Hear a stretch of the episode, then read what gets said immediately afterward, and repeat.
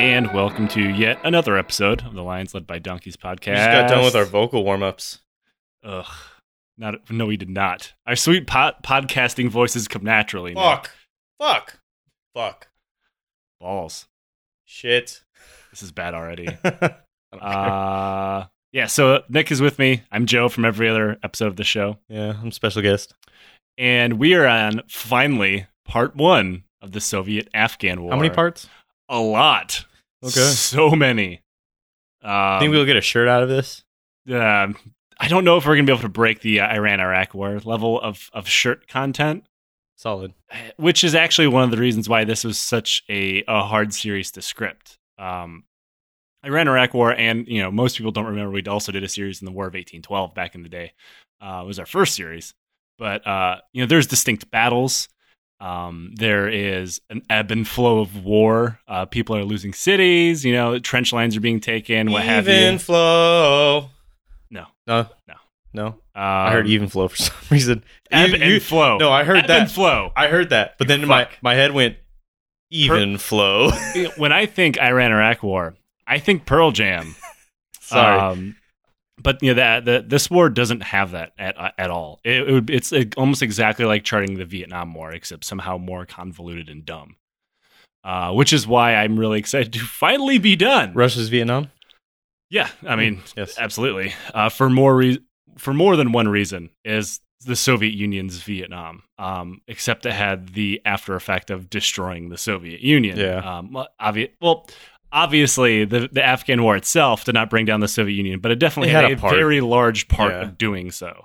Um, but like every other episode we've ever done in a series, before we get to the meat, we got to explain how the fuck we got here. And like pretty much every other series we've done, it begins with a revolution. Yay. Yeah. Uh, so in this case, the revolution was called the Saur Revolution or the April Revolution. Ooh. Yeah, it's it's got some stank on it. Um, Elbow stank. like most things um, in the 1970s, uh, it, it has to do with the Cold War. Shocker. Whoa. Yeah. Um, the Saur Revolution is actually a byproduct of a different revolution. Uh, go ahead and try to keep track at home because I will not do it for you. Uh, this was one back in July of 1973. Uh, at that time, Afghanistan is still ruled by an absolute monarchy, and its current king, um, Zahir Shah, had ruled since 1933. Uh, he was actually a direct descendant of Dost Muhammad Khan, if anybody can remember, our uh, titular hero from the Anglo Afghan War episode. Um, You said 1933? yeah, that's when uh Z- that's when Zahir took the throne. Yeah.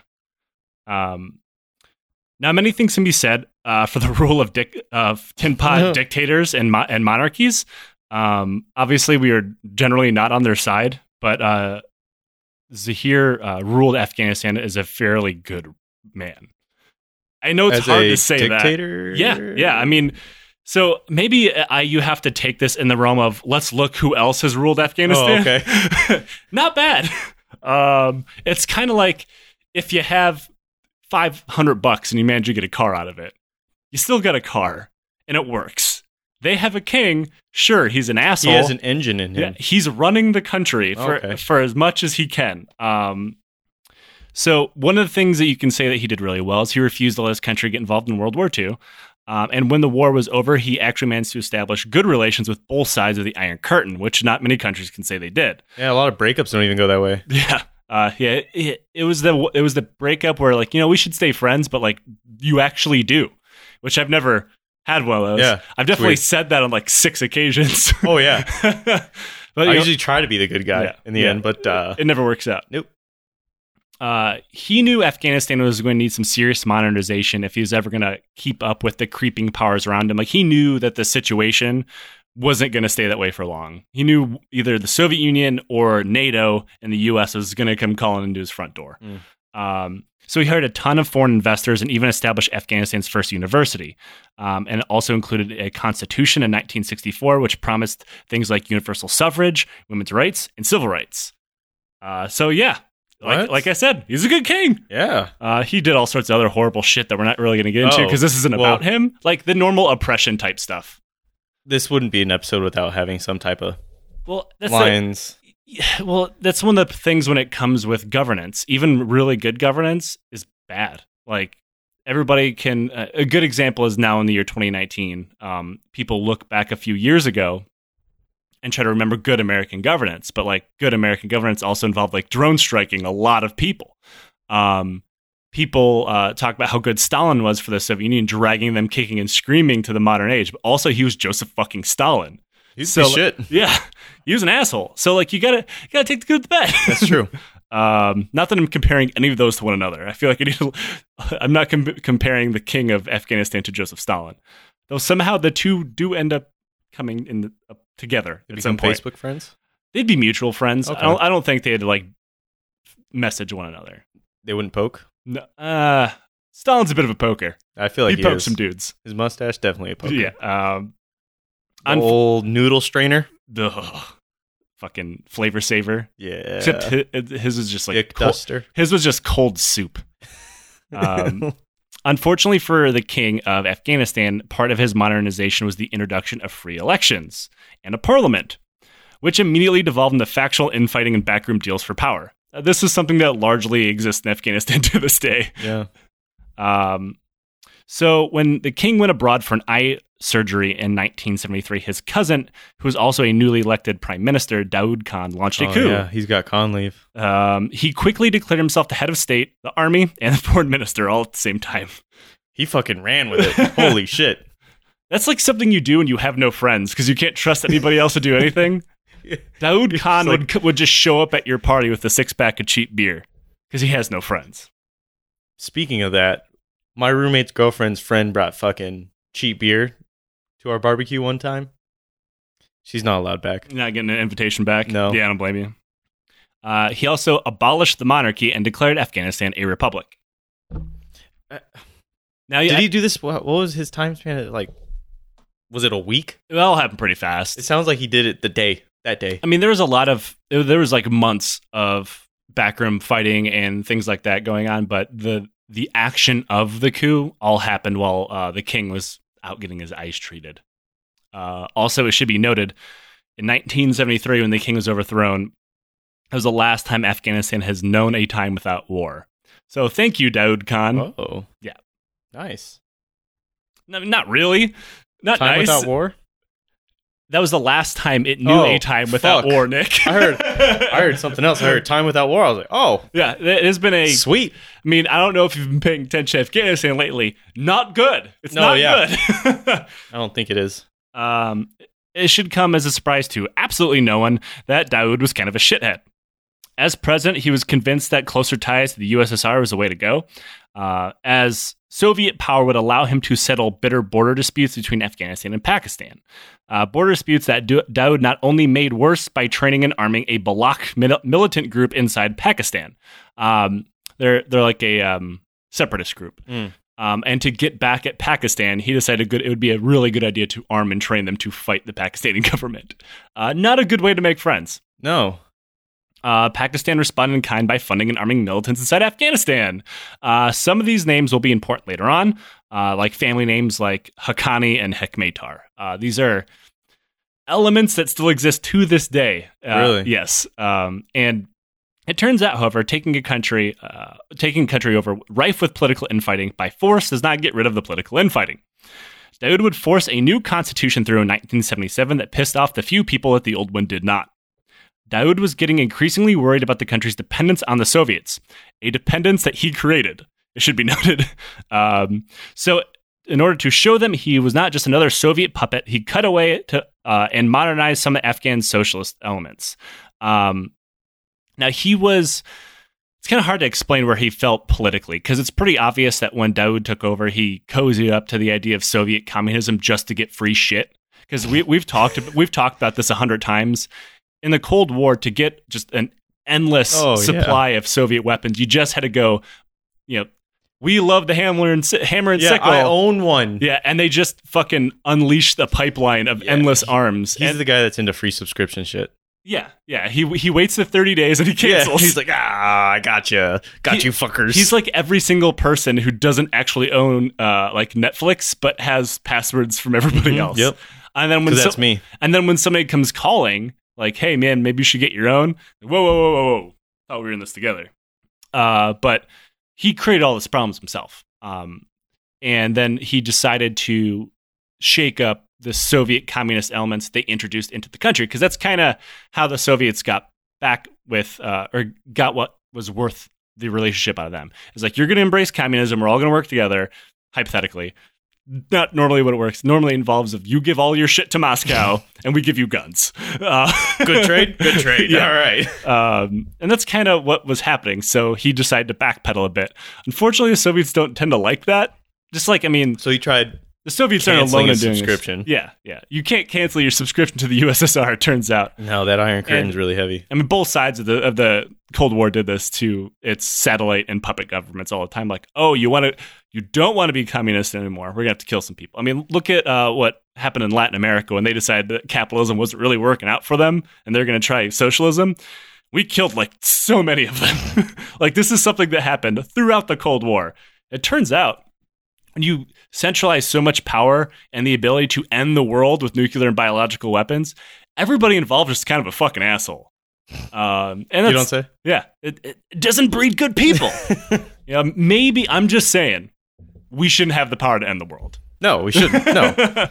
um, so, as with these, uh, this reformation of Soviet uh, of Afghan Soviet communism, that we get to see how big of a dumbass Daoud is. First of all, domestically, the communists and the socialists of Afghanistan had been one of his major backers while overthrowing the king, while Daoud wasn't necessarily a believer himself. Uh, the communists and the government wanted closer relations with the Soviet because, of course, they did. Um, the problem was once you had go- once you had communists in your government in the 1970s, the West wasn't going to work with you anymore. So you might as well just go all in on the communism. yeah. Uh, so by trying to toe the line, Daoud had pissed off both the communists in the government and made the Soviet Union worried he's going to try to turn Afghanistan to the capitalist West. He, this is like the the Simpsons episode where they have the infestation in Australia, so they introduce another animal and cause Yeah. another infestation. Except it's the Soviets. I guess I this didn't really work. It worked That kind analogy didn't really work. It wasn't bad. Um, it wasn't a bad one. So Daoud then promptly shot himself in the dick by telling Soviet pre- uh, Premier Leonid Brezhnev, a certified insane person, to his What? face that no, Afghanistan would not be removing NATO advisors that had been working in the north of Afghanistan. Um, and Afghanistan would not be listening to Soviet suggestions on how the country would be ran. Now, we're not going to go deep, deep into how crazy Leonid Brezhnev is, but he was fucking nuts. A lot of this You had to do certified. he was nuts. Um, and there's documented evidence that he Oh, he was an insane person. Um, a lot of this had to do with the fact he was really fucking old and had no business running a country. Like he was, he was in his 80s or 90s, um, and he awarded himself multiple Heroes of the Soviet Union medals, which is their version of the highest medal in the world. Um, I smell cinnamon Like, rolls. the, uh, you know, it, the Hero of the Soviet Union, for people who are not aware, is a lot like the Medal of uh, of Honor, except both civilians and soldiers could get it. I feel like we talked about it during one of our. I think, fuck, it was had to do with Stalingrad. uh, consider this a primer. Mm. then, um, so another major problem that Daoud had uh, between the two sides was that the Soviets were attempting to heal the divide with the Afghan Communist Party. Uh, there, so there's a there was a split in the Afghan Communist Party uh, between uh, faction was the Parchams and the Khalqs, um, who divided largely demographically. Um, it's not really worth going into the difference. It's kind of like Spider Man pointing at Spider Man. They're the same fucking thing. Um, Just different names. they just it, it- a lot of it had to do with since Afghanistan's a very very very factionalized country and it was even worse back then than it is today. Right. Um, a lot of it just had to do what city you were from or what uh, ethnic group you were Ah. from, and that just happened to be what party you What were you were part of. banging. Gotcha. Yeah. Um, Daoud knew he was better off with the party divided um, because if they weren't fighting each other, they might fight him. Um, and if they were, they just couldn't unite. So he was like, "Yeah, I kind of like it this way," which is exactly what happened in 1977, um, which brought uh, a guy named Taraki and Karmal together uh, in the first joint party meeting in Moscow. This is helped along by the fact that Daoud consolidated power by declaring Afghanistan a one-party state uh, a party of his own creation named the National Revolutionary Party. This move effectively stripped the communists of any power. So they went to Moscow to have a joint party, and the Soviets like, "We got you, bro." Yeah, all these parties, 70s, disco. I like this. I don't know, man. There's not a lot of disco happening in boring ass 70s Soviet countries. Do you know that? Have you listened to their music? It's just like some very deep voiced people singing about agricultural equipment. It's awful. it's not good. Just about their fucking hammers. Like I, I will say the Soviet Union's national anthem fucking slaps, but other than that, it does. music's bad. Um, so it's rumored around this time that the Soviet Union began funneling large amounts of money and intelligence to the Communist Party, both factions. Um, it's pretty well known at the time that the government circles that the Soviet GRU, which is like the military intelligence, uh, was recruiting Afghan military officers for a possible coup. The GRU. Yeah. Uh, it's like the was it the he's the fucking hero slash villain of just Despicable Me. So just a whole agency of grus. Uh, the entire country quickly turned into a powder keg that was just about to go off, um, and the only thing was waiting for Daoud's stupid ass to light the match, and he did, because Daoud's a fucking idiot. In 1978, Mir Akbar Khyber, one of the senior leaders and intellectuals of the Parcham faction, was assassinated outside of his home. Now, Daoud immediately pointed out to the Khalq faction, or Hekmatyar's uh, mil- militia, as being the ones that are probably behind this. Did he have any advisors? Daoud? Yeah. Yeah, they all just listened to him because they're afraid of being murdered. Oh, okay. They didn't advise. So they weren't advisors. No, they're yes men. Uh, Okay. most of the time, strongmen, uh, dumb people who seize the, the reins of power don't actually have advisors because everybody's afraid to actually advise. He has a bunch them. of hype men. Yeah. Yeah, you do that, It- Daoud. Fuck. It, it reminds me of um, when Mike Tyson was like at the height of his popularity and, and wealth. He hired a guy. I think his name's like Crocodile. Uh, he went by the name That's Crocodile. awesome. that already. would just sit at the back of his press meetings and yell guerrilla warfare randomly and he got paid $30,000. Dude, I would love to have that job. yeah, yeah, that that's the kind of guy that do, Daoud had in his office. Hi, I'd like to see a resume. Guerrilla warfare. Guerrilla warfare, sir. You're hired. Sweet. Um, so the Parchams blamed everybody from the government to the Khalqs and even the Soviets to killing him. Um, regardless, at Khyber's funeral, over 15,000 people showed up to pay their respects. They chanted slogans against the CIA, Daoud, and even the Shah of Iran. This terrified Daoud, Our who's third host? oh the CIA, Yeah. go and hit the hit that hip hop siren. Yeah. Bow, bow, bow, bow. CIA always makes a fucking appearance. Also, I'd be happy if 30 people showed up to my funeral, so Just do a Guy's dry, you should something just do a dry run. yeah. Just fake Oh, it, yeah. fake your death, and hold awake and see who shows up. I mean, I won't. I have at a, a go thing- kart track, I have a thing. I can't make it. but it'll be at a go kart. Track. My dog track. might make it. It'll be at a go kart track. No, you should Still have wouldn't it do it. At a at a funeral home, and then so when people come up to see your your casket, they'll be like, "Wait, there's no body in there. What happened?" And then disco lights come on. Bass starts pumping hard like fucking Tiesto or something, and then a dead body comes down on strings. Yeah. Who's dead body? That's Wearing that's for you to figure out who's dead body that's going to Wearing be. leather BDSM. Oh, fucking, fucking gimp suit. Someone just playing it like a puppet. Yeah. Yeah, that is officially the worst thing we've Well- ever joked about. While me and you were at the go kart track. Sweet. We're not going to the go kart track. We have to videotape the, the fake funeral. We could I set up a tripod and then we can go to the go kart track. Okay. I want to go to a go kart track, by the see, way. th- this is this is the problem with today's politics. We just had a compromise. They don't do that anymore. Mm. We compromised. They should go to the go kart track, We- maybe. we compromised on a go kart track, also a fake funeral. So with uh, with a smoke machine, let's make it a smoke machine too. Ooh. Um, so Daoud is now scared of the show of power from uh, people solidifying themselves being the Communist Party.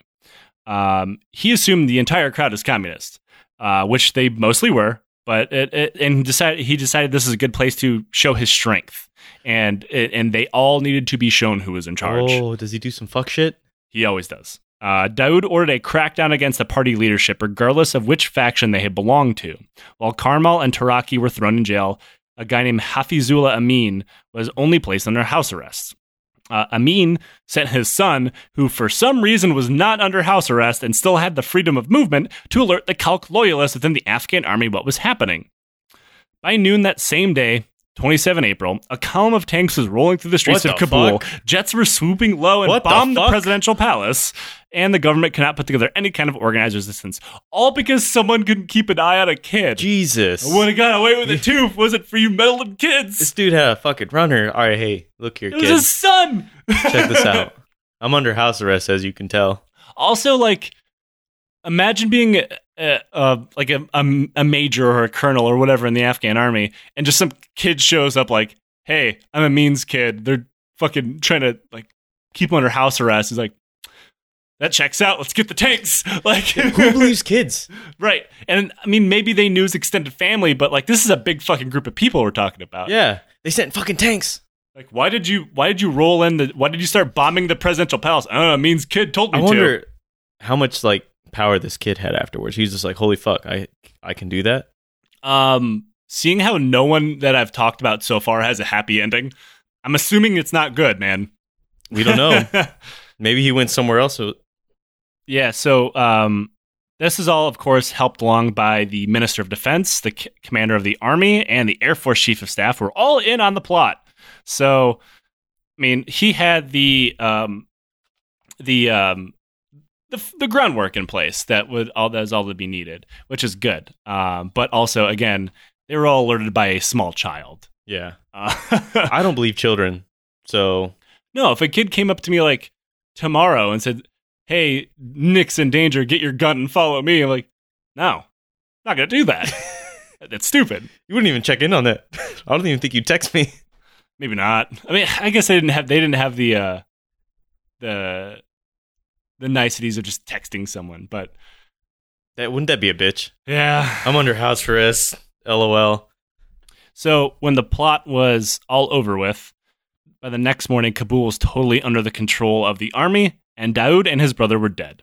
Dead with them was the Republic of Afghanistan. In its place is the new glorious Democratic Republic of Afghanistan. No, there was no difference. it's if you have a Was piece there- of if you have a piece, if your house is falling apart, you slap a new coat of paint on it. Still a piece of shit. Still a piece of shit under that nice Um, fresh coat. Most people in Afghanistan, or at least Kabul, were happy with the new government at first.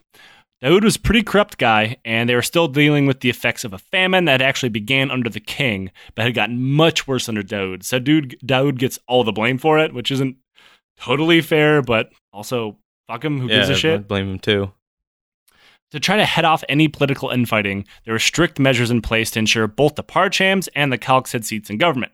For instance, Taraki, a Khalq, was prime minister, while Karmal, a Parcham, was senior deputy minister.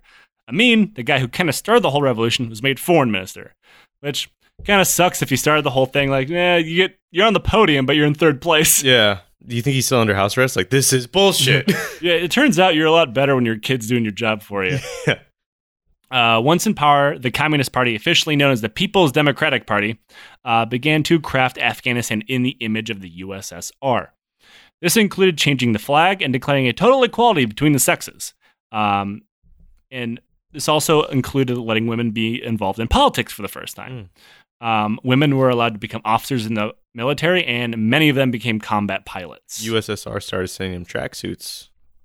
It started, they just started exporting them in bulk because yes. in order to be part of the Soviet Union or follow Soviet Union ideas, you got to have Gopniks. Yep. Give us. they instituted a land redistribution program and limited the amount of land any one family could own. Um, and this is a pretty big deal in the staunchly conservative rural areas of Afghanistan, Right. which it needs to be pointed out, Kabul did not control them.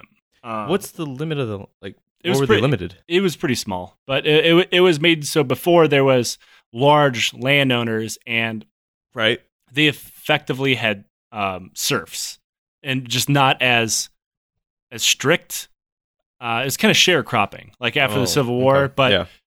it was how things had worked for so long. It like blew everybody's mind that it changed. But these rural areas, Kabul had never controlled. Like one of the reasons why the king had a peaceful Afghanistan not racked by civil war is because he understood. He's like my rule really doesn't leave the cities. It's fine. Do what Yeah. you do out in the village. Um, It's fucking Thunderdome out the there. yeah, I mean it was all ruled by um, village elders, um, religious clerics, stuff like that. Um, and for the first time, the government's really trying to control what they do in their everyday life, and it they're not big fans. Um, and also, these lands have been passed down from generation to generation, so it's like it's not you're taking my land, you're like you're wronging my family. Yeah. And I mean, there's there's enough you could say about how fucked up it is just for one family to own all the land and force everybody else to to pretty much work as slaves for them. That's wrong. Don't do that. But this isn't the system to go about it. Yeah. Um, Check this out. We're gonna take a little bit of your land, but tracksuits for everybody. you know, you can't good eat a track. Good trade. Unfortunately, you can't eat a tracksuit, which ended up being a problem. No, Uh, but you can. Uh, Unfortunately, while this is all good in theory, giving land out to landless peasants, great theory, it was kind of bad in practice. The government gave the land away to people who had no history of ever running the farms. Now, many of these people had history in planting crops, stuff like that, but they didn't know how to run a farm. Uh, nor did it provide them with any training to catch up on that knowledge gap. right. Um, so now suddenly all these people had no idea with large tracts of land they had just been given. This quickly made crop yields plummet because of course it did, and Taraki quick, quickly took the land back away from the peasants and gave it back to the farming families who had it in the first place because he realized, holy shit, we're all gonna fucking starve. I fucked up. I mean, it, it- they were already suffering from a famine, so again, Taraki kind of gets away with it. He's like, well, things were already bad, so I didn't make them any worse. But did didn't he? It seems like he did. Oh yeah, because I mean, you know, the way I, I'm, I know nothing about agriculture. I, I grew up in a city. but, Same, samesies. I mean, from what I understand, these crop rotations have to be planned out months and months ahead of time, so crops can be you know grown and Right. then And I imagine Harvested when and then people had the eat. fields, they were kind of like, "When do I do this?" yeah, like normally I just dig holes and pull crops. I don't know Yeah. how to do rotations and stuff. Nor do I know how to manage a goddamn farm. What month are we in? This is this is like taking the guy who works in the mailroom and making him CEO yeah. for quality's sake. It's like Uh, we, you you lost the message somewhere. Like we get it. They, he should probably have more money and is saying how the companies ran. But don't put him in charge. um, they also outlawed usury, which I think this is like the third episode we've talked about this, which is weird that we keep talking about banking so often. Um, so for people who don't remember, usury is loans that enrich people who loan money. It's interest, but normally it's like predatory It's amounts of interest. Um, unfortunately, Taraki's government did this without offering any alternative traditional money lending systems that had been working in the countryside. Um, this is another kick in the junk for every working class Afghan who depended on these loans in the countryside. Um, so normally the same people who are running these farms are also fronting money to people who needed money, and then they would pay them back. It was like a, a pretty uncentralized banking Right. system, and it wasn't good. It was definitely predatory sounds fucking terrible. and it, ex- it is it's effectively farm-based payday loans. yeah. The problem being is that's how things have been run for generations, and nobody had any idea how to survive without it. And Taraki didn't give them any alternatives.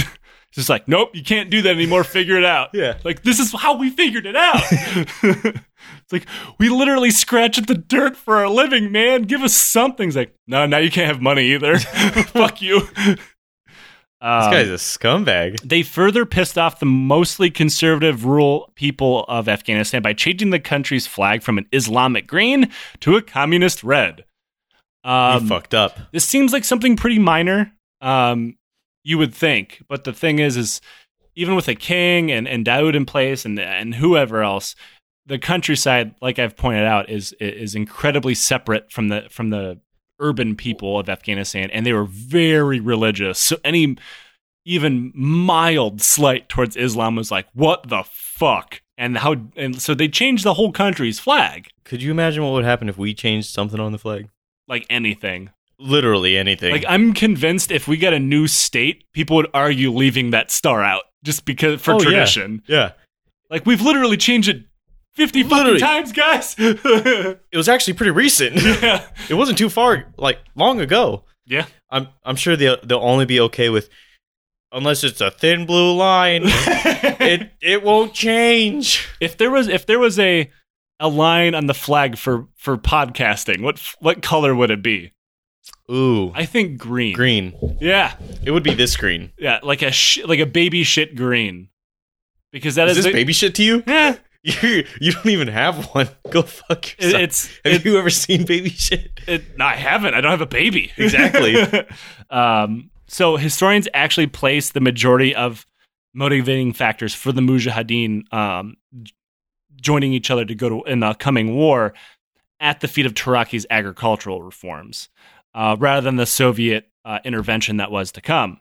Most mujahideen were poor people from the countryside whose livelihoods depended on farming. And the Land Reform and Banking Acts took food out of their mouths and stole their job. And honestly, it's hard not to blame them because it really does look like Taraki sat down at a table like, how can I fuck over farmers While he's eating all their food while he's eating the food that they Yeah. farmed? Yeah. Uh, the government also did something nobody else ever would press the shit out of Afghanistan. Um, so while prior reforms and modernization efforts from the government, uh, like the Kings, um, pretty much just stay in the cities, um, like the, the universal suffrage, the colleges, all these education programs, they were for city dwellers. so is this this is the fresh paint on the shitty house that we're talking about? this is as if you painted your house over and over and over again, completely ignoring the garage. Okay. And then 10 years Yeah, later, 15 years later, or For sure. whatever, you decide the garage also needs a paint, like a new paint job. So your neighbor's like, what the fuck is he doing with the garage? Because everybody's come come to accept that's what your shitty garage looks like. And now you've painted it fluorescent pink and nobody's happy with it. HOA gets involved. In this case, the HOA is the Soviet Union. that would look great. I think fluorescent pink would look great. So the main problem with this is, like I pointed out, is everybody just kind of ex- accepted that they were part of a country, but they ignored the government, and the government let them ignore them, and that was the weird handshake agreement they had That's- for generations. This is the first time that's changing. That's super weird just to hear. Yeah, Just because, you know, our government is so involved. we're used to having a centralized Right. government. I mean, there, there's many places in Afghanistan today that the Afghan government has absolutely no control over, other than the fact that there's an, you know, an active insurgency going on. Um, so the local Afghan leaders and clerics had total control of their villages and families before they uh, before they took power, pushed back against any kind of secularism and, mo- and modernization or any kind of implementation of communist ideas in their village. Um, before this, all it took was for the government to just shrug and move on, but not anymore. So, in the book Soldiers of God by Robert Kaplan, he says, quote, The soldiers knock on the door in the middle of the night, so common in many Arab and African countries, was little known in Afghanistan, where a central government simply lacked the power to enforce its will outside of Kabul. Taraki's school changed all that. Between 1978 and 1979, Afghan communists executed 27,000 political prisoners at the sprawling Poli Charki prison six miles outside the capital. Many of the victims were village mullahs and headmen who had who were obstructing the modernization and secularization of the tensely religious Afghan countryside. It was carried out in such a violent way that it alarmed even the Soviets. End quote. So I've been to Poli Charki. That place is fucking huge, but also I don't know how you fit tens of thousands of people in it. So I'm assuming there was more like an assembly line of death. Ugh. Like you got brought in, you're guilty, bam. Just right there. Like there's they're not there's no Please, way sir, step on the dead body. Here are your charges. That's how the NKVD and the KGB operated for decades. So I wouldn't be surprised if they use that as some Not kind of surprised at all. framework. Yeah. Which brings us to the purges, because of course there's purges. Um, Oh. When the Saur Revolution kicked off, the Afghan military had around 8,000 officers in it. They're trying to get more and more officers educated in the Soviet Union. Uh, and they had gotten that number up to around 800 people by 1978. Uh, these officers were considered politically solid as well as well educated. I mean, you can see why a communist government wants to send their uh, their officers to a communist country to get educated. Political education is important if you want to spread ideas, and also they can get a mil- military education that was just not possible in Afghanistan. Yeah. And I would argue it's still not possible in Afghanistan today. Um, most of these helped Taraki come to power.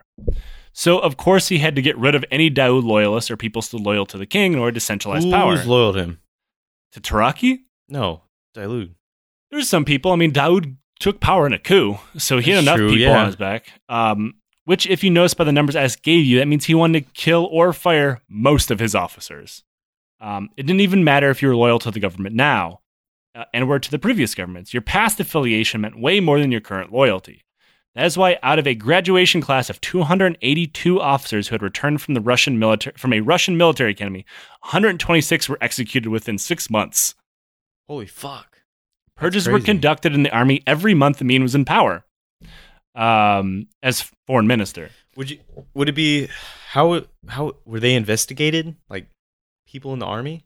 Uh, How'd they go about or was it or was it just hearsay like he supports I think so. It's probably a combination. I feel like Um, it's a hearsay. I tell you, uh, there's probably a lot of denunciations, uh, kind of like uh, during the French Revolution. I denounce you as Mm. being counter-revolutionary. That's all it took. Uh, during the Iranian Revolution, much the same. I, I feel like it's probably a lot of that. Or if you happen to be an officer when Daoud was in power, You're just things, fucked. Yeah, things don't bode well for you. Uh, purges were conducted every month while Amin was foreign minister.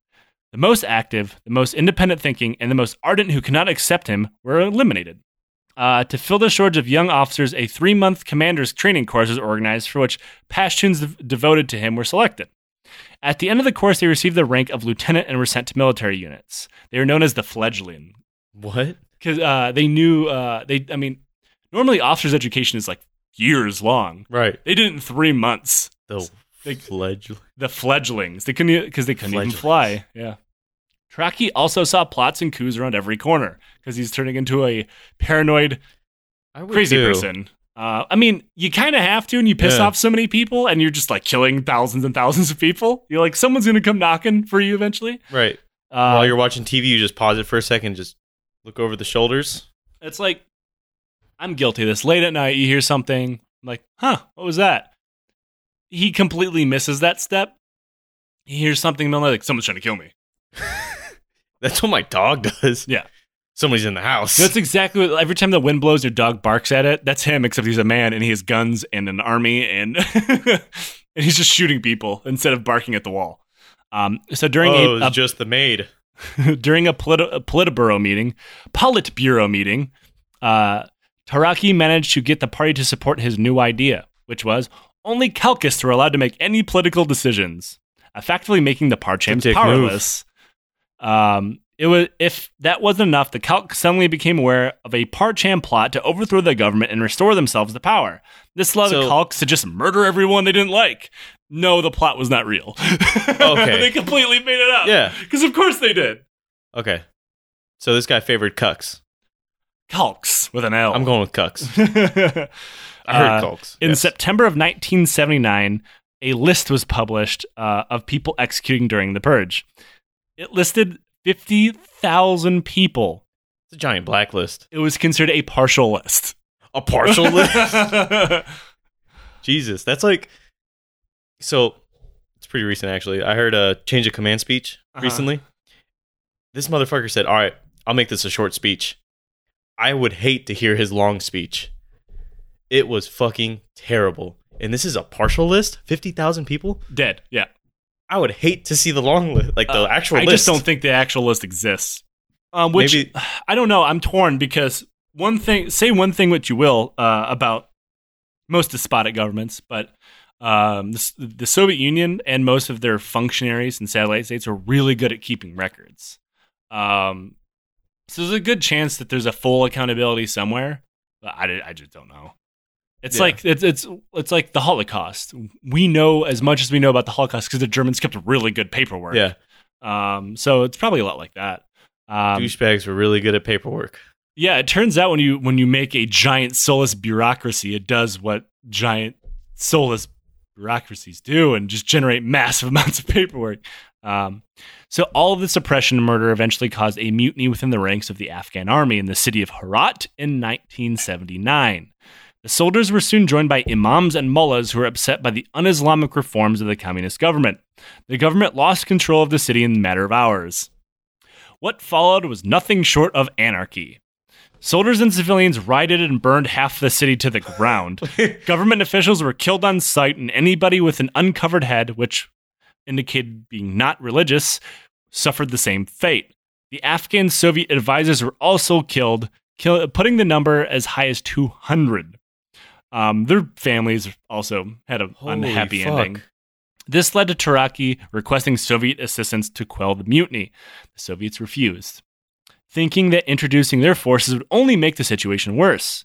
Instead, they began to uh, pour weapons and vehicles into Afghanistan and try to slap some duct tape on Taraki's rapidly deteriorating army. Uh, about one week after the mutiny began, the Afghan army was able to re- retake the city through carpet bombing and indiscriminate artillery barrages.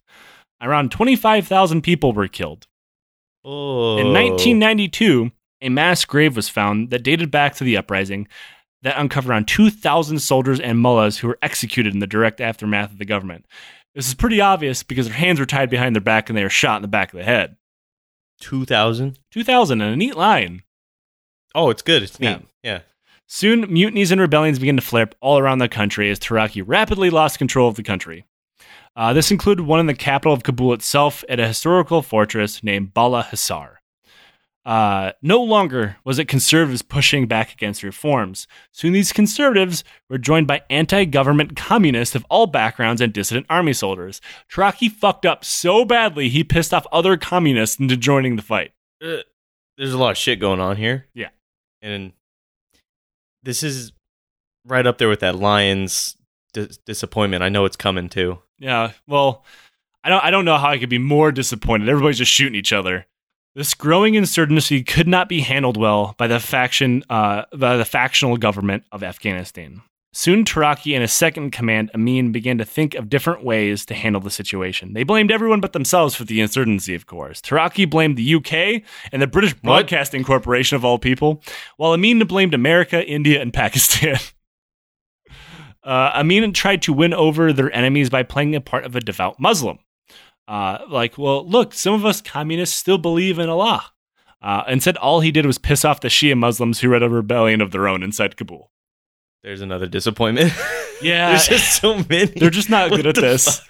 It's like the monkey's paw. It's like I I, I, wish really everybody would believe. story though. It's such a good story. I, I really wish people would believe. I'm a devout Muslim. Monkey paw finger curls inward. Only the Sunnis believe you. Fuck. oh. I still want to know what happened at the end. Um, so the cascading series of problems caused Taraki to retreat into his office and do what any of us would do whenever we're faced by insurmountable problems. Get Drink. shit faced. Nice. this caused everyone around him to begin to question his ability to lead the country. Because of course it did. This guy's getting shit housed in his office. yeah. He's trying to challenge us to flip cup on his desk. Sir, there's a rebellion in, in, in Kabul. Shut the fuck up and watch me make this this beer pong shot. Yeah. God damn it. You missed again, sir. Who said that? As Amin was technically the sober one of the group, he managed to get a Politburo of Afghanistan to agree to a collective leadership scheme. Uh, this generally was used as a way to rule by consensus. Uh, He's but the DDD, yeah, the drunk designated driver. He's the best drunk out of yeah, all of because he was drinking heavily too. Oh, okay, He so- he played like the devout Muslim in, in, in public, but like most people in power, he was using drugs, prostitutes, and, and drinking his ass off. Hookers and cocaine. Yeah. Hold on, let me lay out my prayer rug. There's cameras nearby and do lines off it. Every time he went down, just yeah. Allah, this coke is good. Uh, so, really, the, the government of consensus was really just a way for Amin to outmaneuver Taraki, who was too drunk to see what was going on around him, which it worked. Uh, soon, only Amin's people would be in government. Now, that he had all his free time on his hands, Taraki stopped over in Moscow, where the USSR begged him to remove Amin from power. While more and more Soviet military advisors flooded into the country, Amin openly talked about how he questioned the Soviets' intention and began to move closer to China. At the same time, Taraki's aides hatch a plan to kill Amin. Because if you can't outmaneuver him, you can kill him, just give maids. uh, which failed miserably because Amin was alerted to the men's intent before it happened. Mm. Um, when Taraki arrived back in Kabul, he immediately held a cabinet meeting where he tried to fire Amin. Amin, who was sitting right there, confronted Taraki about the fact he just tried to have him fucking killed You're a bitch. and demanded everybody involved in the plot be hung. Taraki actually laughed in his face and said Amin had, should take his position being an ambassador overseas somewhere, effectively exiling him. Amin, in a rage, called him a worthless drunk and said that he that he's the one that should be exiled. if I was at the table, I'd, who's in charge? Yeah. Like, None of the government government ministers involved was like, I'm not sure who I should be listening to anymore. I'm just gonna sit here and do drugs with the Yeah. president. whichever one parties the hardest. and it was then on 13 September, two days after the last meeting, Amin was invited to have lunch with Taraki and he declined, saying he'd rather have his resignation. Which I, I guess is as, as close as a government comes to dropping a sick burn. Um, but Amin was pushed by the Soviet ambassador to go to lunch. I said, I hear assassination. I hear it. so did everybody else. Um, so he went to lunch. Pretty much as soon as he arrived, Poison food. uh, nope, he just got shot. Uh, food gun. Pulls it out of the food. this isn't a hamburger; it's an AK forty seven. yeah. Uh, but he escaped only lightly wounded. What? Amin jumped in a car and drove to the Ministry of Defense and ordered to uh, all the men to arrest Taraki. Before the sun went down, tanks are once again rolling down the Who's street. in charge? Imagine being a citizen of Kabul, like, oh fuck, the tanks are back. I guess we have a new president now. yeah, yeah. Um, and Amin again returned to the presidential palace, this time backed by dozens of soldiers and placed Taraki under arrest. So, in case you're losing track, Amin is now technically in power. Yeah. It's okay. Uh, Tech- knowing how much the Soviets loved Taraki, uh, he, uh, Amin gave the Soviets the courtesy call and asked Leonid Brezhnev, head of the, of the Soviet state, if he cared if he killed him. Brezhnev reportedly said, quote, it's up to you, I don't care. I'm drinking. Give us. I mean, if that just goes to show you like how how how powerful it is just being a friend of the Soviets or how little it actually means. It's like, I don't give a fuck. Just shoot him. I don't care. Yeah, I imagine he didn't give a fuck. Friendship with Taraki canceled. Amin, his new best friend. Shouldn't have missed with the food gun. um, this told Amin that not only did the Soviets not care about Taraki, but now they supported him. Which means I think he kind of missed a pretty big car there. Like the Soviets didn't really give a shit about either one No. of them. Uh, it's like, dude, I don't care. Just handle your shit. Yeah. Handle your shit. Get, get all your shit together. Put in a suitcase. And handle your shit. um, he I'm had, sure if the if um, Taraki made the call, they would say the same shit. No, I mean they, the Soviets just didn't I give, don't a, give fuck. a fuck. The Soviets Do something. The Soviets did not care who's in charge. They just want Afghanistan to get their shit together. Uh, You guys are repping us and fucking it all up. you're making communism look real bad over there. yeah. Who's in charge? So you would imagine that, like, I don't know, um, Taraki would be shot, hung, stabbed, maybe. What'd they do? Smothered him with fucking pillows. Of all things, That's they smothered him with pillows. Did they let him sleep first? Uh, they let him sleep forever. Like maybe he was having a a good night's sleep, and they said, The goodest night's sleep. No, this is all in the middle of a gunfight with tanks rolling through the capital, which is like really weird because like all this is going on. Like, no, no, Taraki, let's go where the magic is made. Like, drag him into his bed and then smother him with a fucking Quick. pillow. Give me my smother pillow. Yeah, no, no, no, not my sleep pillow, my smothering pillow. That's Uh, my pillow fight pillow. So, as you can imagine, Amin's appointment to every leading seat of the government was unanimous. He also began to try to reduce Afghanistan's ties to the Soviet Union, which included him meeting with leading anti communists in the country, Hekmatyar. Uh, un- Ooh, that's a name you said earlier. it is. Uh, unfortunately for Amin, nobody liked him anymore. Uh, uh, once in charge, he tried to pivot to the religious crowd again, claiming uh, the revolution was about Islam, and he began to uh, hand out copies of the Quran wherever he went.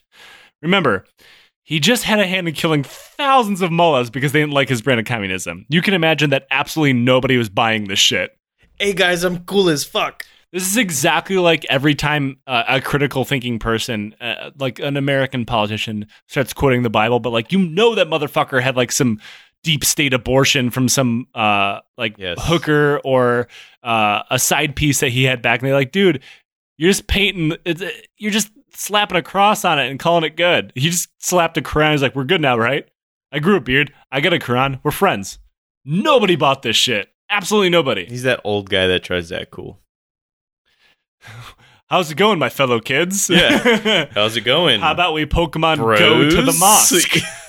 Uh, if Amin wanted to get closer to the U.S., that was also no longer a possibility because after Amin accidentally killed an American ambassador to Afghanistan. Uh, okay, so Alda, a guy named Adolph Dubs. Uh, It's a terrible name. yeah, uh, you can't have the name Adolf You anymore. I mean, this is technically close enough where he could have had this name before World War II. Uh, We'd have to do ambassadors are normally old. checks. Uh, so, American ambassador to Afghanistan, Adolph Dubs, uh, Dubs, was kidnapped by somebody.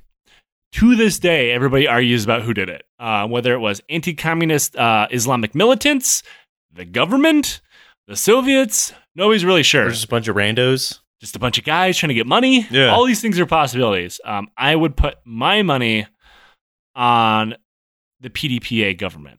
So because uh, what I could see happening is Amin is desperately swinging for the fences, trying to make friends, and he's like, "I know a good way to make friends with the U.S. I'm going to kidnap the ambassador so I could rescue him and look really good."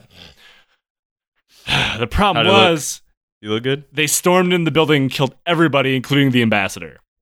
We're saving you. Stop resisting! yeah. In the meantime, Soviet officials showed concern with Amin's increasingly brutal crackdown methods as he attempted to quell the growing insurgency in Afghanistan. They were outright alarmed when Amin reached out to the president of Pakistan, who is a U.S. ally, for a meeting.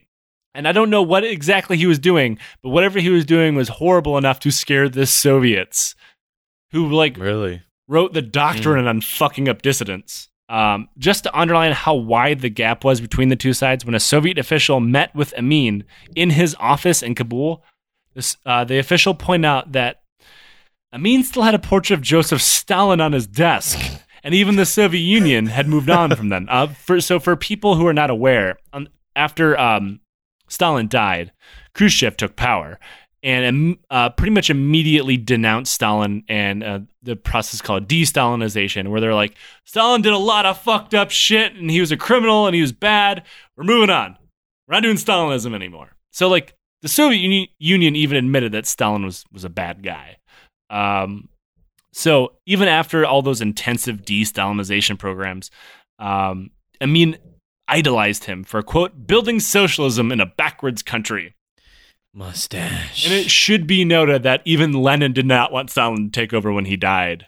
He wanted Trotsky to take over. And Instead, fucking Stalin had Trotsky beaten to death Yeah. with a goddamn ice axe while he was in Mexico. It's a completely different story. Um, so shortly after that, on December 13th, the Soviet ambassador to Afghanistan, Alexander Puzanov, took part in an attempt on Amin's life, which failed. An army cook slipped poison into Amin's food that was provided him by Puzanov. when the um, face is a poos, action goes boom. So That's all I can say. Guy's problem cool. was Amin was trying to cut down on liquor. To cut down on liquor, he was drinking Coke instead. They slipped the poison into his Coke.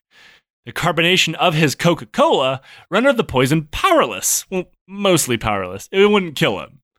Did he get like a gnarly? It fucked him up pretty bad. Yeah. It made him pretty sick. Um, Amin was still feeling, uh, had a feeling that the Soviets were involved on this attempt on his life, and he openly said so to his cabinet, which unfortunately was so thoroughly infiltrated by KGB agents uh, that it did not take long uh, to for that information that Amin blamed the Soviets to be immediately reported back to the Soviets, um, who then reached out to Babrak Karmal, who was hiding in exile uh, after the crackdown on the Parchams. Finally, the KGB, uh, the head of the KGB himself, Yuri Andropov, argued in favor of direct intervention in Afghanistan's affairs, which I would argue just happened because they tried to kill the president of Afghanistan. But whatever. He blamed Amin directly for the near destruction of Afghanistan's military through desertion and mutiny and the instability of the government. Um, and he couldn't handle anything without resorting to mass repression. All those were facts. Um, Everything checks out. now, uh, um, this whole time, it needs to be pointed out that Amin was asking for Soviet intervention, direct Soviet intervention, and the Soviets were saying, no, no, no, we don't want to get involved in this insurgency. This finally broke their back.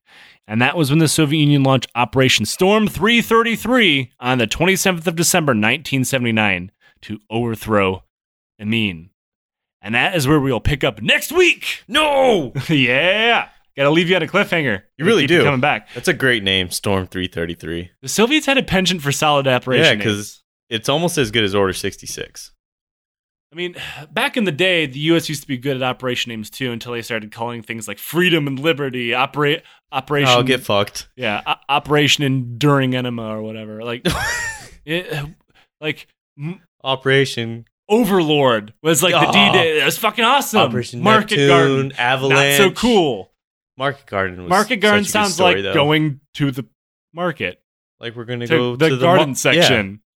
And We can go to the farmer's bodies. Yeah. The farmers market was great when we went. Yeah, Operation Farmers Market. Which, It's- by the way, it's it's where you walk down the street and get harassed by dudes top knots.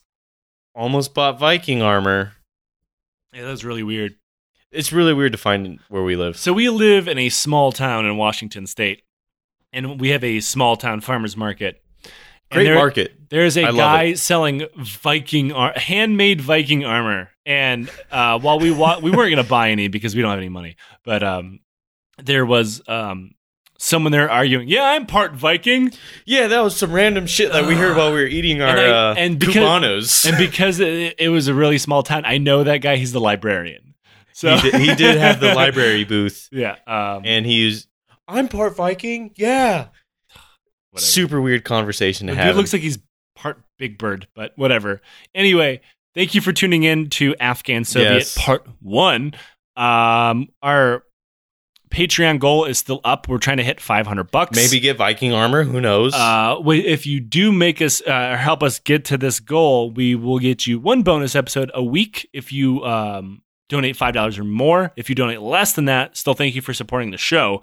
Um, you'll still get your one bonus episode a month and access to the Discord and access to early episodes. So we're not taking anything away. We're just giving things to people, other people. Um, but We're effectively making the tier system an actual tier system. yeah, pretty much. Okay. Um, so uh, thank you everybody for supporting the show. Thank you for supporting us through Teespring. We have a whole bunch of t-shirts and stuff on there. Um, Got my draftee shirt. I fucking yeah, love it's it. Fucking sweet. It's awesome. Um, rate and review us on iTunes if you will, because that helps us attempt to fight back against the cloud of podcasts out there. You know, you call uh, uh, three white guys that get together Tell me. podcast. We broke that mold because you're not white. It's very Take true. that, internet. And we don't have a third No, we don't. because Superman doesn't count over there. Yeah. Um, neither does Steven. No, Ste Steven Seagal's very white. Yeah, but he's, he's look just at car- him. Just he- look at First him. of all, Superman is technically an alien from outer space. He's I consider him Clark Kent over white. there. Steven there. Seagal is a white guy in yellow face attempting to act Asian. So he's like double the white. He almost like cancels out your Mexican. So check this out. Let me put my glasses on the Superman. Clark Kent, white guy. Then you won't know it's Superman. That's fair. That's fair. All right. So thank you everybody for uh listening and we will see you next week. Even flow.